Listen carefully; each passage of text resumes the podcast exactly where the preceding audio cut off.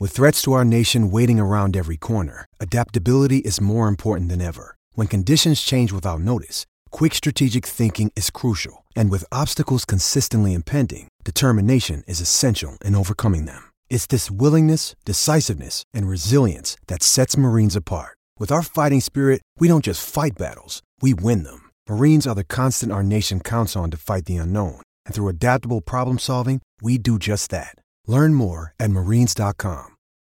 Running the option on first down. Hagan has it. He has Rome. He's got one man to beat. Now he pitches to Flanagan, and he may take it all the way. Flanagan's in for the touchdown. McKinley Wright from the logo. Oh, got it! Oh, McKinley Wright. Breaks a tackle.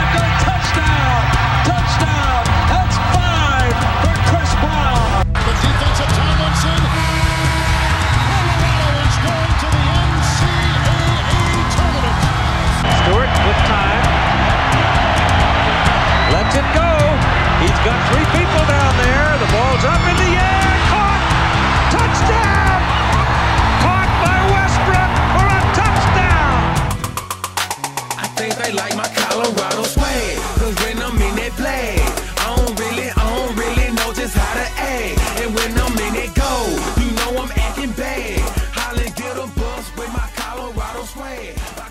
Welcome into the DNVR Buffs podcast presented by Green Mountain Dental Group. I'm Henry Chisholm, and today we have another special guest, and it's Ryan Koenigsberg, who you guys know. And because we've done the introduction a couple of times, that's all he's going to get this time. Fair enough. Fair enough. Uh, sorry about shoulder bearding you in Madden last night. Wow. Wow. We're just, that was a double. I wasn't ready for that. just like straight in, you bring up beating me in Madden. You bring up me getting beat by a man named Shoulderbeard. oh my goodness. Um, I mean, if you're wasn't going to give me an introduction, I'll introduce myself. uh, I took so many notes uh, on uh, like you played the night before in in the Madden League, and I was sitting right here. I had the game on the TV. I probably have like 400 words of notes just on what you did that night, and everything went my way until I threw a stupid pick six, and then all of a sudden it just fell apart. Yeah. Um, so for those of you who thinks Henry is crazy for taking notes, like our Madden League has gotten that serious. Um, Brandon Spano has like 1400 words of like a game flow plan in his notes app. Uh, like the Madden League has gotten to another level, and it's basically like uh, just like kill or be killed at this point. Um, so is. yeah, you you actually had me in like every team that's beaten me has done the exact same thing. Got you out of three three five. Well, no, I mean Oh. that helps. um, but what it is is you you get the ball off the kickoff, you score, and then get me to turn the ball over. Mhm. Um, and you did those things, and I was like, oh great, this is the this is the script for beating me. And then Patrick Queen stepped in front of your tight end and took it the other way, like two plays later, and really bailed me out. and I knew I couldn't make that throw too. Like that is in that in your the notes? It was in the notes. I just threw my notes in the word counter. 727. Oh my god! 727 words of notes on you like on players on different things like where you throw with Josh Allen like all of this different stuff. I should actually send these to you since we're in different conferences and you can do a quick self scout. You actually should because that kind of scares me. Um, yeah. Yeah. First of all, I just traded for Josh Allen because I wanted to change the way I do things. Um, because I got really predictable with Deshaun Watson, so I can't get predictable. Um, but you definitely knew I wanted to throw those corner routes. Oh yeah, the, the corners were in the notes. There was so much stuff. I had like the formations. You, you like the the two tight end, tight wide receiver formation. Get those stretch runs in. And I, I couldn't find a way to stop those the way I wanted to. Like the big problem though is I just wanted you out of that three three five defense, and I was able to do it with that first drive where I had like a whole bunch of like power running stuff and was able to just take it right up the middle with Aaron Jones, and it was working. But then once I got the ball back again, I felt like I had used up too much of that part of my playbook. Script, yeah. And so then I was kind of like off trying to pull in a couple other things. And eventually, like I had to go shotgun, which was not ever part of the plan because that's what you want. But yeah, I'm I'm disappointed. I'm really disappointed. I didn't let you get me with the RPOs though, and that makes me feel a little bit better. You refused to test me deep, which stopped me from getting a dev trait upgrade on my new free safety. So uh, that frustrated me. Yeah. Um, yeah, I had that. Uh, he had a pick. He had And- three. Yeah. Oh no. Then the uh, the note was later updated to say a couple of picks. He's good. Do not throw deep in the middle. Previous owner said he didn't tackle. Can't Yeah. be letting that spill when you're on the mic in these Twitch streams, Ryan. He did. Um, he did miss one tackle yesterday. He did. And there was another guy right there, but well, that's probably enough about the Madden League. Although Yes, yes. you need to continue this conversation because I, I wonder if the Madden League needs its own podcast. wow. I think it does. I think the Madden League does need a podcast. Oh, I mean, we spend all day talking about it at the office anyway. yeah, every time I go in there. Um, the Buffs though, they are still undefeated. Um, and um, before we get into like what's working, what's not working, what do we think of Utah, like what is going, all that kind of stuff. Let's talk about some Pac-12 things. Um, so as it stands right now, the Buffs need a win, um, and they also need a USC loss. Going undefeated does not mean that they get a chance to play in the Pac-12 title game are you upset with how this is kind of going down or are you thinking like well that something had to give like where do you stand on this current situation that the buffs find themselves in So I, I'm in between. Um, one one part of me says like it's too early for this talk, and, and I you know I know fans who say like we're not playing the game, so like why does it matter what we talk about? But like True. I just I, you know you hate when you hate this because you haven't been exposed to it for 15 years. But like there is a little bit of part a little part of me that's like we can't we just can't afford to get ahead of ourselves. Like we can lose to Utah. It's happened before. Uh, you know, like I, I'm just afraid of a letdown, so I'm like, I don't want to get into this yet. Um, but at the same time, I said it on the post game show. We should be playing USC this week. If we're not playing USC this week, then we should be playing USC next week. And if that doesn't happen, then and the Buffs win this week, and so does USC, uh, then I'm going to be pissed uh, because never before has it even been in the realm of possibility for two teams in the same division to go undefeated in conference. It can't happen because all the teams play each other. So for the Buffs to potentially get punished because USC had an outbreak uh, is a joke. And if anything, it should go the other way around, where the tiebreaker should be, well, whose fault was it the game wasn't played? Oh, USC's. All right, they get a uh, you know a tiebreaker forfeit, and the Buffs go to the to the Pac-12 championship. Yeah, and the the reason that the tiebreaker does go to USC is going to be the divisional games tiebreaker because while there's like some weird caveats that mean that if you don't play the same number of conference games, you can still tie and go through the tie-breaking procedure. Once you get into that, it doesn't matter how many divisional games have been played. It just matters like who has the best record. And USC is going to finish 4 0 in the Pac 12 South. Colorado is going to finish 3 0 in the Pac 12 South If they both win, of course. assuming they both win. And that means that USC gets it, even though the, the two divisional games that Colorado didn't get to play were cancellations by Arizona State and USC that were not made up. And at the time, when people were saying, well, we need to get these games in, you have to reschedule so that you can get the Arizona State game in, I was thinking, eh, I, I'm not so sure because you just got to play the games. Like, like there's still conference games on the schedule. It's not worth going through and rescheduling. Looking back now, though, I do think that there should have put a priority on getting those divisional games rescheduled because it does turn out to be the truth that those games matter and those are what's going to decide who gets to go to the Pac-12 title game. Now, was the Pac-12 at the time thinking like Go we're going to like we're going to be in this situation where you get down to that third tiebreaker? I don't know, but it seems like they should have seen that something like this was very much on the table. Yeah. Uh, obviously, we've given up on USC being the opponent this week. So now I turn my uh, attention to next week. They don't Mhm. even know who's playing who next week. Obviously, they came up with you know a schedule uh, or a, a process for you're going to play the team on the other league um, that you know uh, fits that finished in the same place as you. Mhm. Um, so How's that? What's the plan for that? What do you What do you know about that? There is no plan. Is is the, is the current situation. Um, but but I will uh, just to give the background. So it's supposed to be number one versus number one in the title game on Friday, then all the way down number two versus number two, number three, number three through Saturday. Then once the games start getting canceled, people start bringing up like, well, maybe we'll actually play some of those games that we'd rather play. For example, Washington, Washington State. They've played the Apple Cup every year since 1945. That game got canceled. Instead of doing the interdivisional stuff, do they let those two teams play next week if Washington doesn't make the title game? That is on the table, but the truth is we don't really know. And what is going on the week after that in the Pac-12? Well, there are still four teams that will get into bowl games because that is how many bowl games are left.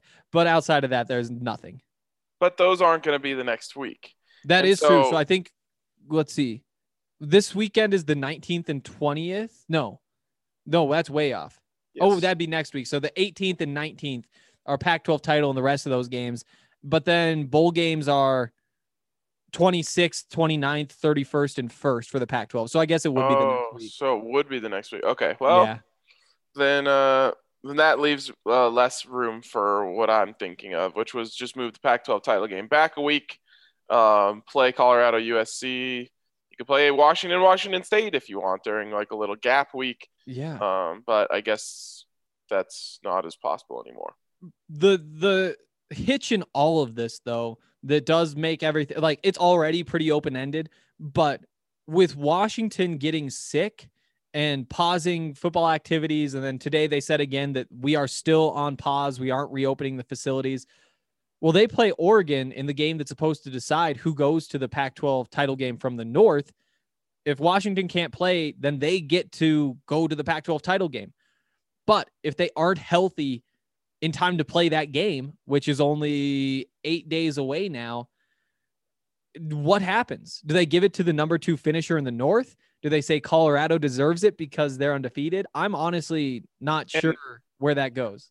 They, and there, there, this isn't a, in the written protocols. I couldn't find it anywhere, and I've, I've looked for a long time. Wow.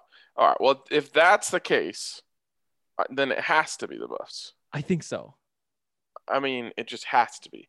But uh, the best part about all this is that Joel Klatt is going to be on the call for Colorado, Utah. And what's going to happen is for three and a half hours, as long as the Buffs take care of business, Throw the Joel- ball, make it four hours. whatever, Joel is going to just absolutely crush the Pac 12 uh, for their decision making during this process. Yeah, I totally agree. I mean, we'll see what it actually looks like, like how how hard he goes on the Pac-12. But we've seen it on Twitter, we've seen it on the other TV shows, we've seen him all over the place saying this was poorly done and it is hurting his Colorado Buffaloes. I I, I don't expect him to hold back much. I don't expect him to hold back either. And I think that what what's going to happen here, what could potentially happen, is if the Buffs take care of business, uh, and, and not in like a sloppy, ugly way. Um, if they take care of business and and like make it, it doesn't have to be a statement, but clearly look like the better team. Uh, you know, for 60 minutes, I think that there's going to this is you know this the second you know this is Fox's biggest slot, Mhm. uh, and so the the audience is going to be huge. Joel Klatt is going to go in, and public pressure could get really heavy uh, on the Pac-12. And uh, you know, in 2020, and really in the last five years, public pressure is one hell of a weapon for any sort of movement. Um, it can get a lot of things done. It can get people fired. It can get uh, things changed. It can get laws en- enacted. I mean, public pressure uh, goes a long way. It can get coaches who are hired unhired. Uh, we've seen that. So it's uh, you know, the the Pac-12 could get, for lack of a better term, shamed into having to come up with a solution here. Um, but I'll be honest, Henry, in when all when all the dust settles, as long as the Buffs win this week, I'm gonna be happy. Um, an undefeated regular season for the most part. I, I don't know what, what we're calling that extra game. Is that still a regular season game? I have no idea. I suppose it could be. Um, but honestly, you can look at both sides of it and you can say, you know what? Even just the publicity that the Buffs are going to get, not only from playing this noon game and hopefully winning it, uh, and having Joel Klatt, you know, fight the good fight for them for hours, but the, you know, pardon the interruption is probably going to talk about it the next day. Is Oh, yeah. Pac-12 mishandling Colorado? Is Colorado getting jobbed here? Like Colorado is going to be all over the news if they're the undefeated team that can't even get into their conference title game. Like that's probably never happened in history. I, I would assume it hasn't. And the argument for Colorado to go in over the North Division winner is an easy one. You know, they're all going to say we were told what we had to do to make the Pac 12 title game, and we did what we needed to do. But if Washington does go to the Pac 12 title game, well, guess what? They lost to Stanford. Colorado didn't lose to anybody all season, and that includes beating Stanford. And so, that right there, you say, if this were a college football playoff type of ranking, Colorado would be in front of Washington. Colorado's in front of Washington right now because of that, like the, the schedules. You just look and see the resume and say what makes sense. Colorado going to the Pac 12 title game would make sense, except that that's not how college conferences work. They work based on you have to fulfill the criteria and be number one and where you need to be number one. And Washington's Washington has done that, and Oregon will do that if they beat Washington. Um, it's just a tough situation that the Pac 12 put themselves in. And again, what I go back to at this point is you needed to get the divisional games in. Those were the games that needed to be played so that you could avoid a situation like this. And at the time, I didn't have the foresight to see that that was what was going to be so important. That is how you ensure that you don't have an undefeated team go or not go to the Pac 12 title game. Um, but somebody needs to. Like that is why they make millions of, of dollars over there. And uh it's frustrating. My question. So let's say USC goes to the title game and Washington plays USC and Washington wins. This leaves Colorado as the lone remaining undefeated team. What is that? How is that going to work? What's going to happen after that? Claim a national title. Well, obviously, uh, but like uh, the Rose Bowl is that a is that a automatic bid for the Pac-12 winner, or can that be uh, subjective? um well this year Rose Bowl's in the college football playoff. And so, Oh, so they don't get to go. They get to go to one of the other New Year's Six bowls. Um that might change things. yeah. Yeah, it might actually change. I don't know though. I assume the pack the winner of the Pac-12 gets an auto bid into one of those games. I do think that it's the champion that does. Ah, God. So the Buffs go undefeated, don't lose any conference games, don't lose any out of conference games, and could potentially go. I mean, at that point, they would have to go to the second best bowl for the Pac 12. But even then, like, it's just a that's not it's not right. It's not right. Yeah, it's frustrating. Hopefully, hopefully none of it'll matter. Hopefully, I mean, I guess there's only one that you can actually say hopefully for, and that's like Colorado wins, USC loses. You can't hope for like all the crazy things that could happen in the North, but there are still multiple paths for Colorado to make it as long as you remember. Plus, there's there's the other one. So here's the other thing that I don't think we've talked about. Uh, I I guess we've talked about in the Slack a little bit. But when I said on the post game that you needed five cancellations this week, I was wrong. You only need three cancellations because it rounds down. And this is something we talked about on the podcast a little bit, but that is a whole nother path. If Washington can't play, if two other teams can't play, and in theory, one of them could be Colorado saying we can't play, then it would be the top two finishers that would go to the Pac 12 title game, regardless of which division they're in. Yeah, um, and again, this would be another case where the Buffs could be punished for handling COVID well. Yeah. Yeah. And same thing happened to the Broncos. Uh, they didn't handle COVID, or they handled COVID too well. No one got, uh, not enough people got infected. Their game wasn't canceled. They had to start Kendall Hinton at Mhm. quarterback. But even Um, then, they did slip up. Like they at least made one mistake. They at least had like in a meeting room, maskless, and like whether that game was worthy of what happened or whether that mistake was worthy of like making whatever happened to them happen to them is a debate. But there was at least one small, tiny little mistake, and the Buffs haven't even had that. Right, exactly. Um, but I'm just saying, like, if the if they would have just got infected, then it would have Mhm. been called an outbreak. They would have not played, and uh, they wouldn't have had to uh, start a game with no quarterback. Um, so again, you know, the Buffs could do that. I obviously disagree with that idea or that thinking. Um, just go win, just go beat everyone. The rest will work itself out. Um, you know, we'll we I guess we can't do that, but I was gonna say we'll send a box of the national championship shirts up there, but I guess that's against the rules. Um, just win, just win, and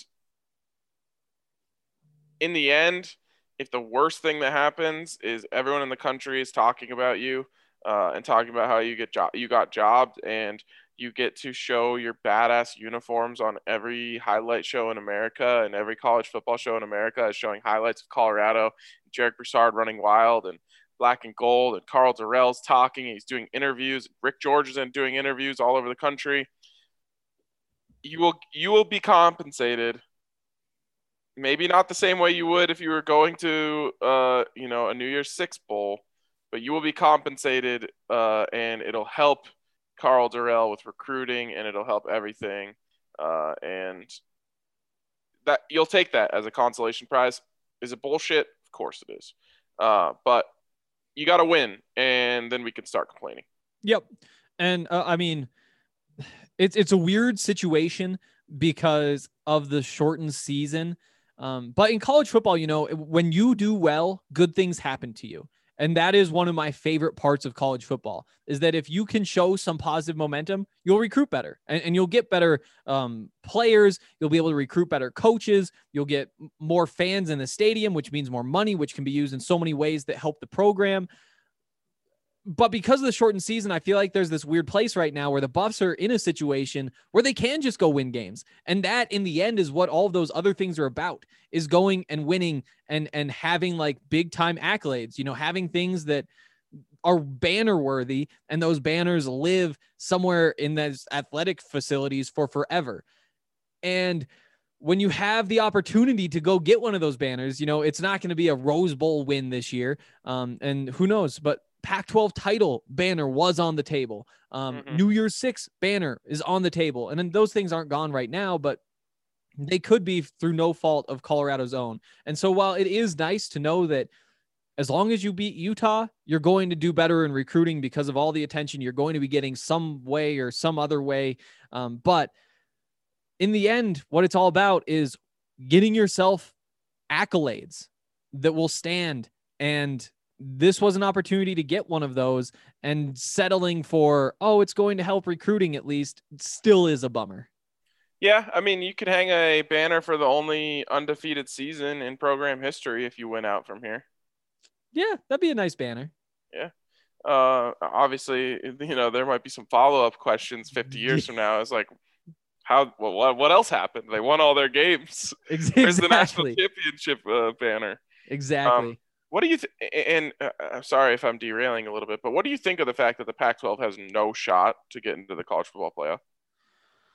Ugh, I mean, we could do two hours on that exact conversation. You know, I still stand by w- where I was at the beginning of the season, and that's that the Pac 12 doesn't get enough respect, that the teams in the Pac 12 are better than at least what the national perspective is. Now, do you go one versus one, Pac 12 versus SEC, and then 2v2, 3v3, and win uh, uh, uh, the majority of those games all the way down? I don't think so. But I do think that if Big you Ten, could, you could do that. if you yeah yeah if you were betting batting like 500 um among those like top two top three spots then you then you would i think the problem is that you just still don't have those marquee pieces up at the very top of the conference that validate what everybody else has done you know the big 10 is bad i think that if colorado was in the big 10 they wouldn't beat ohio state um, I think that you know Michigan and Indiana, those would be challenges. But I think that Colorado's right there. And to be honest, I think that USC if it plays like it did last week, then it might have a chance of competing with Ohio State. And I, and I know that that sounds like a homery Pac-12 take, but we saw what they were able to do when they finally played well for the first time since Clay Helton's been there. They have all the talent. They just need to be able to put that together, and they haven't been able to. Um, and so uh, it sucks to get back to your question that they aren't in, in the college football playoff. Um, and I don't think that they were getting in with a shortened season no matter what. And that's what makes me not feel so bad about it because of the way that they approached the season. I don't think that they had a chance or gave any team a chance to build the resume they need. I mean, you look at USC right now, undefeated, on the path to the Pac 12 title game, controlling their fate. I think that they beat whoever they play in the Pac 12 title game. You know, if, if I were a betting man, you know, if, you know, if I was Vegas and they're playing Colorado, I favor USC. That wasn't true before this weekend when we finally saw USC do what USC can do, but that's where we are. Um, I'm not too upset about them not making the college football playoff this year.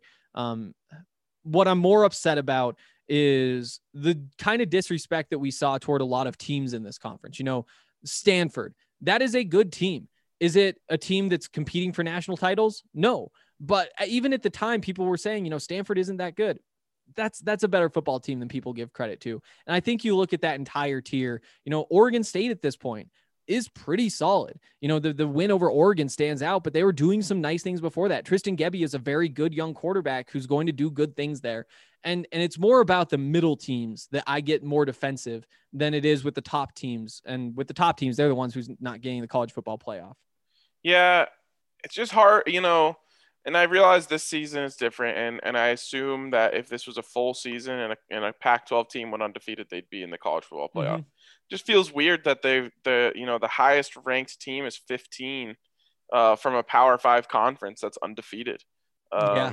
And again, it's not like the Pac-12 has been like historically bad recently. Like, you know, like if the it's not the Pac-12 shouldn't be considered a laughing stock of the Power Five by any means. And that's kind of the treatment I feel like the Pac 12 is getting mm-hmm. uh, by having an undefeated team in a Power Five conference being ranked 15th in the college football playoff rankings.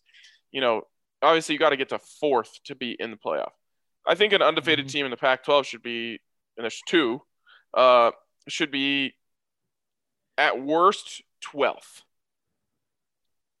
Yeah, and I think that that's fair. And I do think that there probably is some disrespect at the top. I'm just not sure that getting all the way in is a stretch. What what sucks about that though, again, is what I go back to, and that's that people will say, "Oh, USC's undefeated. We've seen them pass the eye test now, finally." Um, but who have they played? Arizona State, Arizona, Utah, Washington State, and and it's when it gets to that argument that I say, well, slow down there. Who has anybody played? Who has Bama played? I mean, Georgia is good. Georgia, I think, is closer to the USC level than it is to the Bama level, though. And I don't even yeah. think that that's that hot of a take, you know. and uh, their quarterback sucks. Exactly. And, and, you go through the entire conference from there, and there are a lot of teams in the SEC that really, really suck. Same thing in the ACC. You know, you have like Boston College and Virginia. They've been frisky behind Clemson. And I'm, we're not counting Notre, Notre Dame in this because Notre Dame is there for one year and they're back to being independent. And, and I think that if if Clemson didn't have the or if Clemson wasn't in the ACC, they would be seen totally differently. They'd be the laughing stock. What does hurt the Pac 12 a little bit more, though, is how poorly run it is. And it's so yeah. easy to say the Pac 12 sucks. You look at the teams, you, you, look at how they don't get in the college football playoff, and then you look into the money that they waste on all of the different things they waste money on, the fact nobody can see the games, the payouts, that kind of stuff. When really, that stuff might, in theory, be tied to the product that in the end these programs are able to present on the field. It doesn't. It it does. It isn't just one to one. Like that shouldn't factor into how you see those programs how you see those programs should be what they do on the field. Like that, whatever is hindering them from the Pac 12 revenue side of things, that's already happened. What matters is what they're doing on the field now. Yeah, 100%. Um, so we'll see what happens. Uh, obviously, uh, with a win over UCLA and a win over Washington, I think uh, USC would probably get into the top 10, um, mm-hmm. which, you know, is nice, I guess. Uh, Yeah. But uh, more importantly, we hope that USC loses to UCLA. I went back and looked. Chip Kelly has beaten uh, USC in 2018, his first season there at US at UCLA. Everyone kind of thought that was going to be his chance to, you know, uh, get a recruiting boost in LA and really start to take over. Obviously, it hasn't worked out that way for him, but he's one and one against USC. So uh, hopefully, hopefully uh, he can pull it off this week. Yeah, hopefully. Uh, one more note, and that's that the not not having non-conference games hurts the Pac-12. You know, that's really your chance to go out there and like Prove. have an Arizona State prove that it's one of the better fourth best teams in the conference, you know, and, and not having that at the beginning of the year to get a couple of wins, um, that also hurts the perspective. And that's what's coming back next year. And we're going to get some of that in the few bowl games the Pac 12 teams get to go to. But yeah, that's uh, probably time to put a wrap on the Pac 12 discussion. Uh, we got some buff stuff to talk about. But first, want to give a shout out to our friends over at Breckenridge Brewery. Uh, they do great work making the Juice Drop IPA, the Christmas Ale. They're such good beers. And uh, it's, I mean, it's Christmas time. So start pounding that Christmas ale. Um, it'll make you feel like you are in the Christmas spirit. Um, I know it's kind of tough right now, um, especially if you're in Denver, where not only is there no like feeling of Christmas, like holiday families around because everybody is so separate. You're not seeing people like flood into department stores and do all that kind of stuff, whatever Christmas means to you. Um, but also like there's no snow or anything. And so it kind of just feels like, oh, we're living in this gray 45 degree world again. And it's just never going to end. The Christmas ale solves that. That is the Christmas feeling that you guys need right now um, because it is time to get into the holiday spirit. So jump into some of those, drink a bunch of those. Um, and also, if you're looking for something to do with your family to get outside, um, Breckenridge Brewery has an ice skating rink uh, at its farmhouse down in Littleton. It's $3 if you bring your own skates, $6 if you rent skates. There's also a free tubing hill. And then there's like outdoor seating for parents to uh, drink some beers. Uh, it's a great way to spend a day, get in the holiday spirit, do some ice skating, drink some Christmas ales, uh, and you will not be disappointed. Um, also, want to give a shout out to our friends over at DraftKings Sportsbook. Uh, now is the time to be jumping in with DraftKings. If you guys haven't been sports betting, you've been missing out because it's seriously so much fun. It makes everything you do with sports just a, a tiny bit more interesting. You know, things like uh, the the USC game against Oregon State. Was that who they played? No, Oh, Washington State. that was Utah played Oregon State. Yeah. Washington State, Oregon State, they always get mixed up because neither of them are all that good, and they're also way up over there in their states, and the little brothers and all that kind of stuff. But yeah, they played Washington State. I had a couple of bucks on Washington State to cover. Immediately, immediately lost my money because USC is very, very good. It turns out when they wa- want to be or decide to be or they luck into it. I don't know, but they are very good. They took that money, but it still felt like it gave me a little bit more juice when I was watching that game. You know, it wasn't, you know, I don't look at it as doing work, but it felt even less like doing work when you get to sit there and have a little bit of a rush at the same time. Um, but there's a lot of stuff going on right now with college basketball. Um, NBA basketball is going to be back in just a week or two. Uh, so jump in now because there are some awesome deals. For example, DraftKings Sportsbook is giving all new players a chance to earn a sign up bonus up to $1,000 when you use promo code DNVR. Um, you can also triple your winnings when placing any bet on UFC 256 um, if you sign up now. So make sure you do that. Those are great deals. Uh, download the top rated DraftKings Sportsbook app now. Use promo code DNVR when you sign up to get the $1,000. Uh, that's code DNVR to get a deposit bonus up to $1,000 for a limited time only at DraftKings Sportsbook. Must be 21 or older. Colorado only. Bonus comprised of a first deposit bonus. Deposit bonus requires 25 times playthrough. Restrictions apply. See DraftKings.com slash sportsbook for details. Gambling problem? Call 1-800-522-4700. Love DraftKings, love Breck Brew. That's like two of the three ingredients for a good weekend afternoon. It really is. And the third one, Football. sports. Yeah. Yeah, football. exactly. Okay, we can get specific. I agree. We can. Um, also, I feel like you might need some wings or something. Oh, There's definitely a food element in there too that's missing. I don't think I've spoken on a podcast yet about the wings that I ate on Friday night. Oh, aren't we lucky then? I um, had the uh, pleasure of thinking that I had previously ordered the hottest wings offered at Fire on the Mountain in Denver, and Allie was like, "No, like you you get the extra hot, not the El Jefe," and I was like, "I'm pretty sure I get the El Jefe." Well, I got the El Jefe, and it was the hottest food I've ever had from a restaurant in my life. Like, like I can handle heat at an alarming rate, and I was sweating. Like I was a mess. I was like gasping for air. Like like it, it the worst part is they tasted so good that I couldn't stop eating them. Um but I I was a wreck. Um so yeah, Ali was right. I was wrong and uh while delicious, I probably won't opt to do that to myself again. Yeah, that seems like the right call. Like I don't I don't need to mess around with like the super hot stuff. Like I'm happy with just like a little spice. Like give me some medium hot wings. Like some Give me just- Chipotle mayo. Oh, tough to beat a good Chipotle mayo. I But- agree. Oh yeah, but you know, just just like a little bit of something there, just to add a little excitement. The same way like DraftKings adds just like a bit of a rush to sports. You know, I don't need that rush to be like me putting three grand on something and saying, "Whoo, hoo, hoo, let's let's see if I can like double my monthly whatever." You know, and so I'm more of just like a, a little kick. It's more about the flavor to me than the spice. Fair enough. I I need I I need a I want to feel it. I want to have to think about how hot it is. Okay, anyway, we can get back to the buffs now. Oh, can we? That's cool. Yeah. Um, so let's talk about the buffs. Um, this is gonna be not not like rapid fire, but basically just have like a bunch of questions to get through. Things like, uh, let's start here. How how worried are we about Sam Noyer's interceptions? Hmm. Worried. Um, he's tied for the Pac-12 lead in interceptions with Jake Bentley, who he's going to be playing this week, uh, and I think one other guy is up there at the top with four. Four is not, you know, too crazy, um, but you don't want to see it.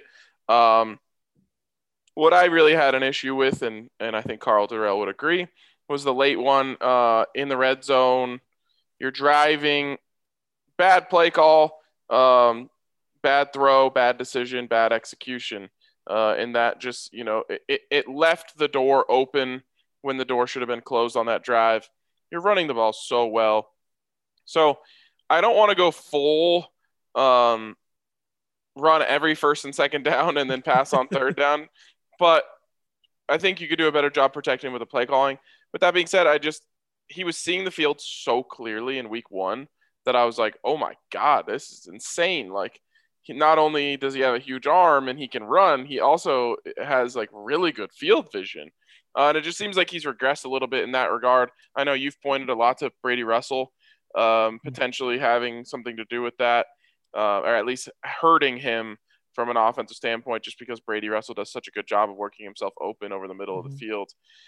So I, I am concerned about it. Um, but I, I think it's very fixable. I think it's something that he needs to just understand and learn more. Well, you know, he's he's been a starting co- quarterback in college for how many games now? Four. Yeah. So, um, it's just one of those things. You gotta you, you gotta learn situational football. When to put the ball in harm's way, when not to put the ball in harm's way, uh, and I'll be okay. Yeah. Um, and you know, just to get back to Brady Russell, I think the big thing that they're missing without him is that he is this the little safety blanket. He's he's the check down option. He's the guy they get the ball to. In a lot of offenses, that's the running back. So far, Buffs running backs have five receptions this season. You know, you have Jarek Broussard doing so much work between the tackles. Asking him to take a, a couple more hits on a couple of more touches in the passing game just doesn't seem like the right plan. And that's why they haven't done it all that much. But without Brady Russell as that kind of underneath safe option, I, we're seeing we're seeing the loss. And for me, I'm not I'm not concerned by Sam Noyer's interceptions yet, but I do I, I am watching them. I, I am paying attention. And if we see more troubles, I might be concerned. And we're getting close to that point. Um, one of the other things that I like that you said was that he he sees the field so clearly. It looked like he see he saw the field so clearly, and that obviously wasn't the case on that last interception when there was a guy standing right in front of the receiver who was making his break.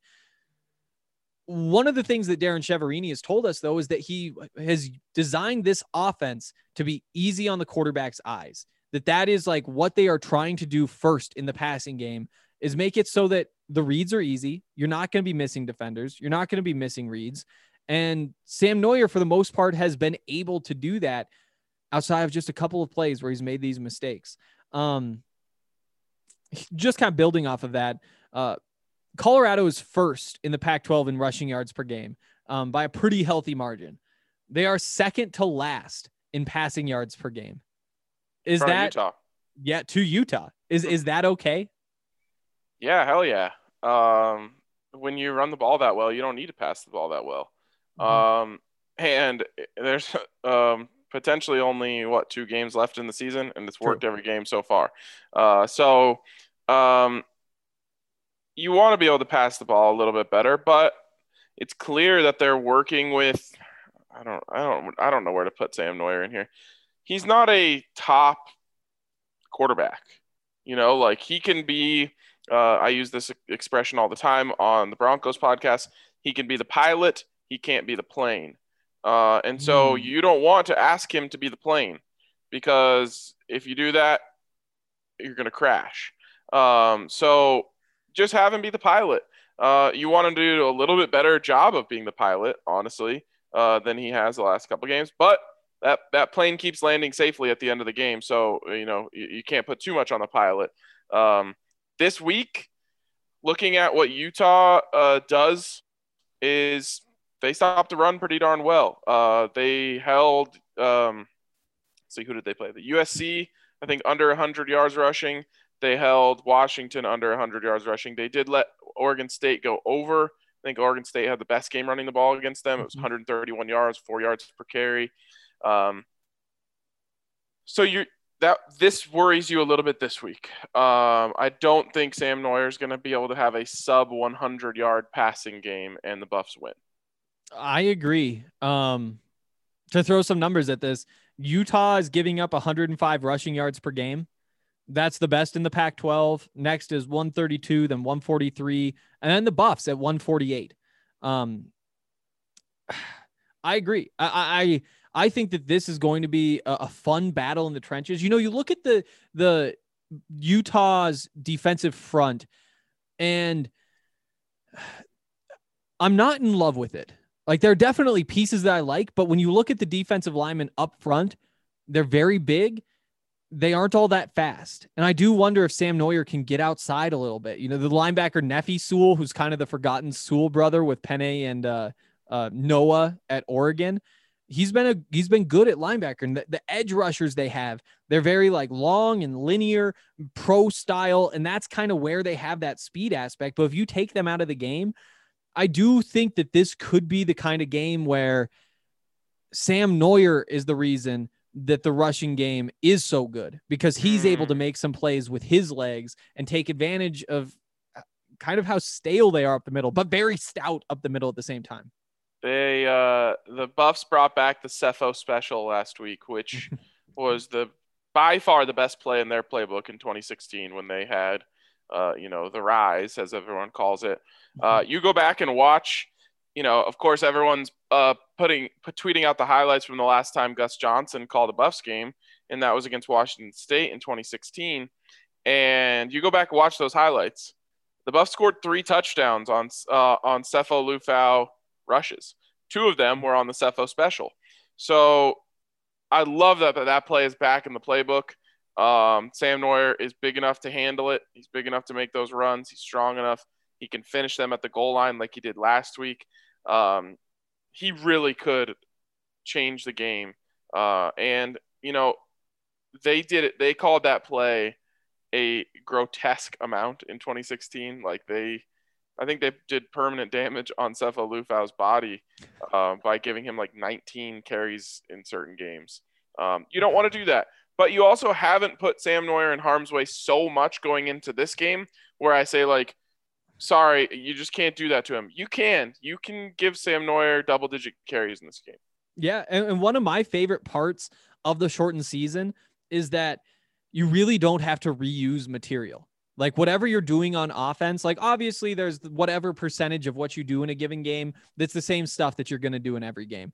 But you know, is is this the game where we start to see the read option a lot more? Because we haven't seen too many read options so far. I think that that would be something to to pull out. See if you can freeze one of those defenders on the edge uh, and give yourself a little bit more of a numbers boost when you do try to run out the middle. Is is this where we start to see more jet sweeps? Um, because we haven't seen a whole lot of those up to this point. Maybe this is the game where we see five, six of those, and you start to stress the edges of their defense that way. Um, I, I do think that when you look at how Darren Chiaverini has called the games, he's been successful for the first for, for like the first point. That is what's most important. The last couple of weeks, maybe just a little bit stale, maybe just a little bit stale. I'm all right with that because I see that as saving some of your favorite things, the things that you think that you can do really well, but you know, aren't going to be part of your week to week game plan. You're saving those for this week so that you can catch Utah off guard, show them something they haven't scouted. Um, and if I don't see some of those, I'm going to be disappointed because that's kind of how I've justified the last couple of weeks. Um, and, and I do think that this is the week where you need to get yourself some cheap yards, whether it's the jet sweeps, um, some some more option type stuff, um, some more screens, uh, those sorts of things that can just use up a couple of plays and, and give some playmakers a chance to make plays for you instead of testing this defensive front over and over and over again. Um, instead of throwing the ball downfield over and over and over again, which if, if we hadn't seen Sam regress just a tiny bit or just make a couple of mistakes, I would say that's the game plan this week is that you are testing the secondary. Yeah, absolutely. Um, I want to see them test the secondary app for sure. Don't you also think this could be a game where Ashaad Clayton uh, could help you a little bit by just being a little bit of a bigger, stronger back? And that was where I was going to go next. There's a few questions I'll get to, but one of them was who is the number two back this week? And I think we're both on the same page that it has to be Ashaad after he did what he did last week four touches, two of them for touchdowns, one of them, the others for 17 yards. That's a very good week. Um, but I do think that this is one where you're going to need to, to, to try to do some different things. And I think bringing in Ashaad Clayton is one of those things that I would try out, see what happens yeah, I, I would love to see him get. Let's see, eight to ten. Is that is that the right spot? Is that too many? Yeah, I mean, it's assuming that Jarek maybe maybe slashing you, them to pieces. Maybe you give Jaren a couple of goal line touches because I do think that he has been good in those situations. But if you say he gets two, three touches around the goal line, then yeah, as long as that's it for him, and we're not seeing any of the other running backs, then I think eight to 10 for Ashaad would be about the right number. Yeah, I'd like to see that. I would definitely like to see that. Uh, and I just, I want to see this offense. I want to see Chev uh, be a little bit more situationally aware in his play calling this week. Um, I don't necessarily think he called some bad plays last week. I think he called good plays and bad times, and they resulted in bad plays. Um, so you don't have to get cute. You don't have to get crazy. I'm not asking you to pull out the bag of tricks. Just be a little more situationally aware of, okay, like the deep shot, let's save that for second and one or second and three after a six yard run or seven yard run. Um, instead of, you know, taking it too early um, or in the red zone, you know, if we're going to pass the ball when we're running it like this, let's play, let's pass the ball off play action uh, to, to open up the middle of the field so you don't have a linebacker standing right underneath your coverage or right mm-hmm. underneath your wide receiver. So just a little bit more uh, situational awareness when it comes to calling the plays. I feel like Chev, and, and I don't know this, I just feel like he knows he has some really good plays and he's like chomping at the bit to call them. Uh, and, and because of it, he's not calling them in the best situation for them to succeed. Yeah, I think that's valid. Um, changing subjects just a little bit here. Uh, we we talked through our power rankings for Buffs receivers last week. Does anything change this week? Huh. Um. No. I agree. I agree. Or Dimitri Stanley, for sure. Mhm. Uh, keep feeding the rock to Dimitri Stanley. Um, Vontae, did he have a dro- like a costly drop this week? I can't remember how costly it was, but he definitely did have a drop. Yeah, got to hold on to the ball. Uh, Brenden Rice, no opportunities. Nope. Yeah, that's a bummer. It and is. KD Nixon didn't really get the ball that much either, did he? No. I mean, they completed 12 passes for 92 yards. It's not like anybody had a great day. Um, but yeah, I, I thought KD, there was an out route where he caught a ball. I thought he looked super sharp in his route getting to that point, And that is something that I wanted to see more out of him. Um, but he was able to just get separation in like just a classic one on one situation that the you those are when you want your receivers to win and he won um certainly didn't do enough to move up the power rankings though uh, so i'm right there with you um defensively what what is your what is the one thing you want to see the buffs do better this week on the defensive side of the ball Uh, don't give up big runs. Um, those are really the only way. The only way that this team is giving up points is if they give up big plays. Like Mhm. you just can't dink and dunk these guys. Uh, and so if you can take away the big holes in the running game, and Akil Jones being back should just be like a one to one. He's back. That doesn't happen anymore. exactly Uh, type of thing. And so you hope that that's the case. But if they can take away big runs, they will hold Utah to a small number. Um, I feel confident in that. So don't give away big runs. Obviously, you don't want to give away big passes. That hasn't been a problem so far. Not for a while. So, yeah. So just uh, just be gap sound and uh, and don't you know miss your assignment and let someone run wild and you're you got a pretty good chance that that possession is going to end in a punt. totally agree. And I also very much agree that Akil Jones, I mean, to me, when I come into this, I don't look at this as like, oh no, I hope that they don't struggle with the big runs again. Or like, I mean, it's not even like the Sam Noyer situation where it's something I'm keeping an eye on. That was just a totally different game because the front seven has had such great chemistry. And they pulled in a guy in Quinn Perry who, because Akil Jones had a son and was on the other side of the country, and because John Van Diest got a little bit banged up as his replacement, Quinn Perry's in the game. And I'm really excited to see what he can do in the future, but he just isn't quite ready at this point. And you saw that because he did make some mistakes. And Akil Jones filling in into his spot, the, I agree. I, I think that that pretty much solves it. And to be honest, I'm not all that concerned, but that is probably what needs to be cleaned up. Um, because you can't be letting teams run for 268 yards against you. You just can't when you're this good. No, you can't. So uh, hopefully Akil comes in and stops that immediately. Yep. Um, and defensively, what is the what is the one player who you want to see take a bit of a step up this week? Player to take a step up this week on defense. Huh. Um, no one immediately pops out to me. Mostly because they're Um, all but- playing so well. right. I guess a couple of guys that I'd like to see make a few more plays. Derrion Rakestraw, um, and Mark Perry, just the safety group. I feel like Mhm. hasn't been haven't been bad, but you you haven't been walking away from games being like, wow, look at this front seven, look at these uh you know these linebackers and this line, and then like look at these safeties and the corner. So the you know the secondary I think could just make a few more plays. Yeah, and and I think, like you said, they they play well. I would love to just see anybody just get like a two pick game back there, like just so that when you go into next week, whoever you're playing next, whether it is in the Pac-12 title game or not, is saying, okay, there's a spot in the field that I am scared to go because I don't think that uh, there is that right now when you're looking deep. I, you're you're definitely feeling safe when you're te- testing Christian Gonzalez or Rakestraw or Mark Perry uh, or whoever else you want to name back there, um, except for maybe Mekhi Blackmon. And, and maybe that's the route you go instead of saying, I want to see a, a, a pick and a couple of pass breakups from Christian Gonzalez playing lockdown coverage on one side. Maybe you say, let's see Mekhi Blackmon not only do what he did last week, but turn it up just a little bit more because if he turns it up anymore, you're essentially saying like you, you're not throwing to this half of the field, which would be very valuable. Yeah, you you want to make people think about the Black Mamba. The- oh, I forgot about the Black Mamba. Wow, how how could I do that? Uh, all right. Um, I feel like that's pretty much all I've got for you. Do you have any more thoughts you want to get to?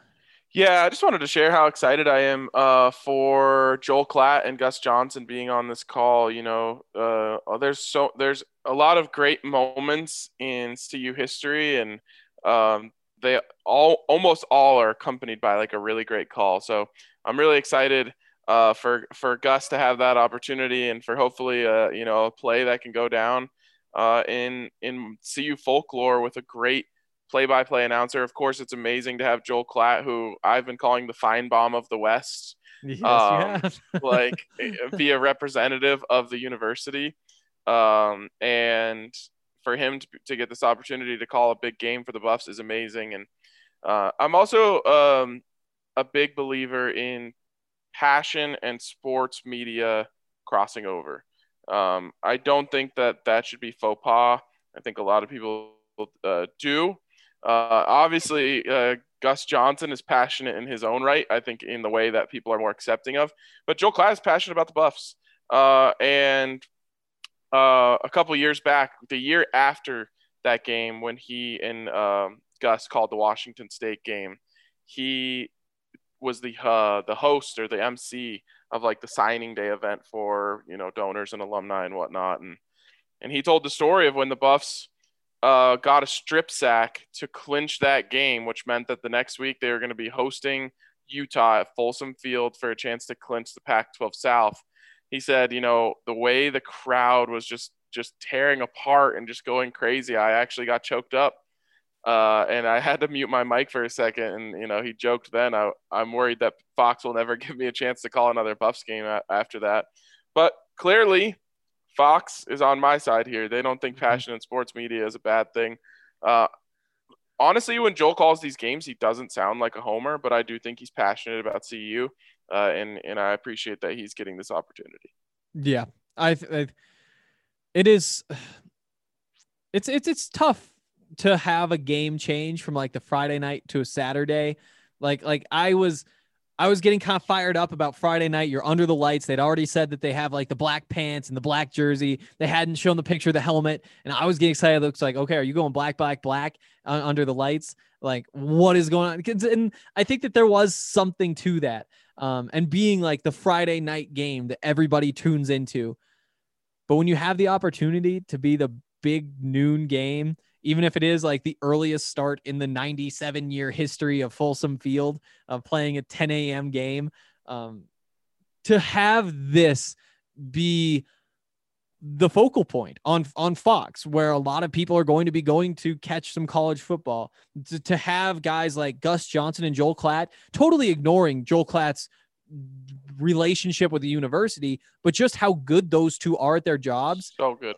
It's uh it's it's just really cool to see the Buffs get this type of attention, this type of respect. Um, and then you throw the fact that Joel has this relationship that he does, and it's it's it's it's gonna be a whole lot of fun. Yeah, it's special. Um, you mentioned the uniforms. Uh, everyone knows that I am a big believer that gold, black, black is the best uniform in college football history. Um, so I hope that's the case. But the fact that they didn't show the helmet tells me we're getting something different. Um, I also don't think they're just going to bring back the uh, the old school Ralphie on the black helmet. You know, that was kind of Mel Tucker's idea. I think it Mhm. might be still in in the uh, in the arsenal. I don't think it's coming this week. I think we might be getting something a little special. So I'm, I'm going to give a prediction. My prediction is going to be that it is a I don't it's going to be a helmet with horns on it. Which was in the Buffs uh, lexicon at one point. Mm-hmm. They had a silver helmet with black horns on it, so it could be that one. It could. I've always thought it would be cool to have a black helmet with metallic gold horns on it. Uh, it could be that one, but I'm not sure what. But my prediction is that the, the it will be a helmet with horns. Wow. See, and I I wasn't able to come up with anything. Like this wasn't obviously for those listening, this wasn't like a planned segment we're gonna call Buffs helmets. But like when I saw, I was like, okay, what do you do? So what have we seen? We've seen like ba- the, the obvious logo that they use 90% of the time. They brought back the the throwback last year. Um, there was like the Ralphie um like V the five Oh, I forgot about that thing one. that they pulled out. But I really didn't know where else you go. to to get anything on the helmet, but I do think horns is like the very obvious choice.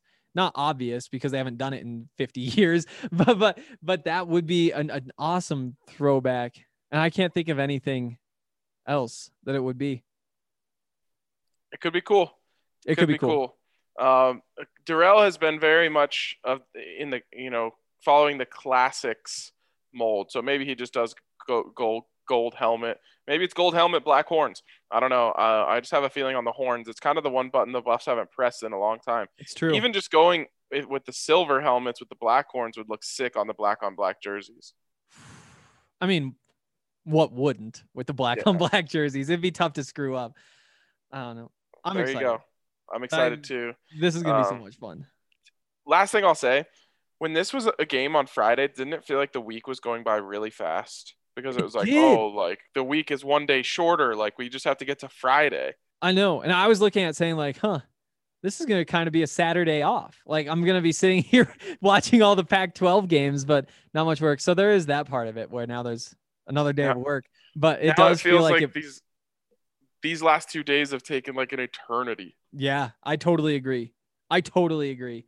Uh, thanks for jumping on Ryan. This is a good time. We'll see you on Saturday now when me and you and the DNVR Buffs intern Ben Girding get on the uh, post game show, which will be live on the DNVR YouTube account, the DNVR Buffs Twitter account. Um, and we'll start that up the way we always do with like 15 minutes after uh, the game ends. We'll have notes from the press conference. We'll have all of our takeaways, the helmet stickers, the king of the game, all the fun stuff that we always do. And we don't have to do it in the middle of the night, which is the biggest benefit of this game being pushed to Saturday. Uh, hope we'll see you guys all then. Um, and I'll also be back tomorrow with another podcast, just a full on preview of this game. We might touch on some USC UCLA stuff as well. Uh, so be on the lookout for that. And uh, I'll see you guys tomorrow. Peace.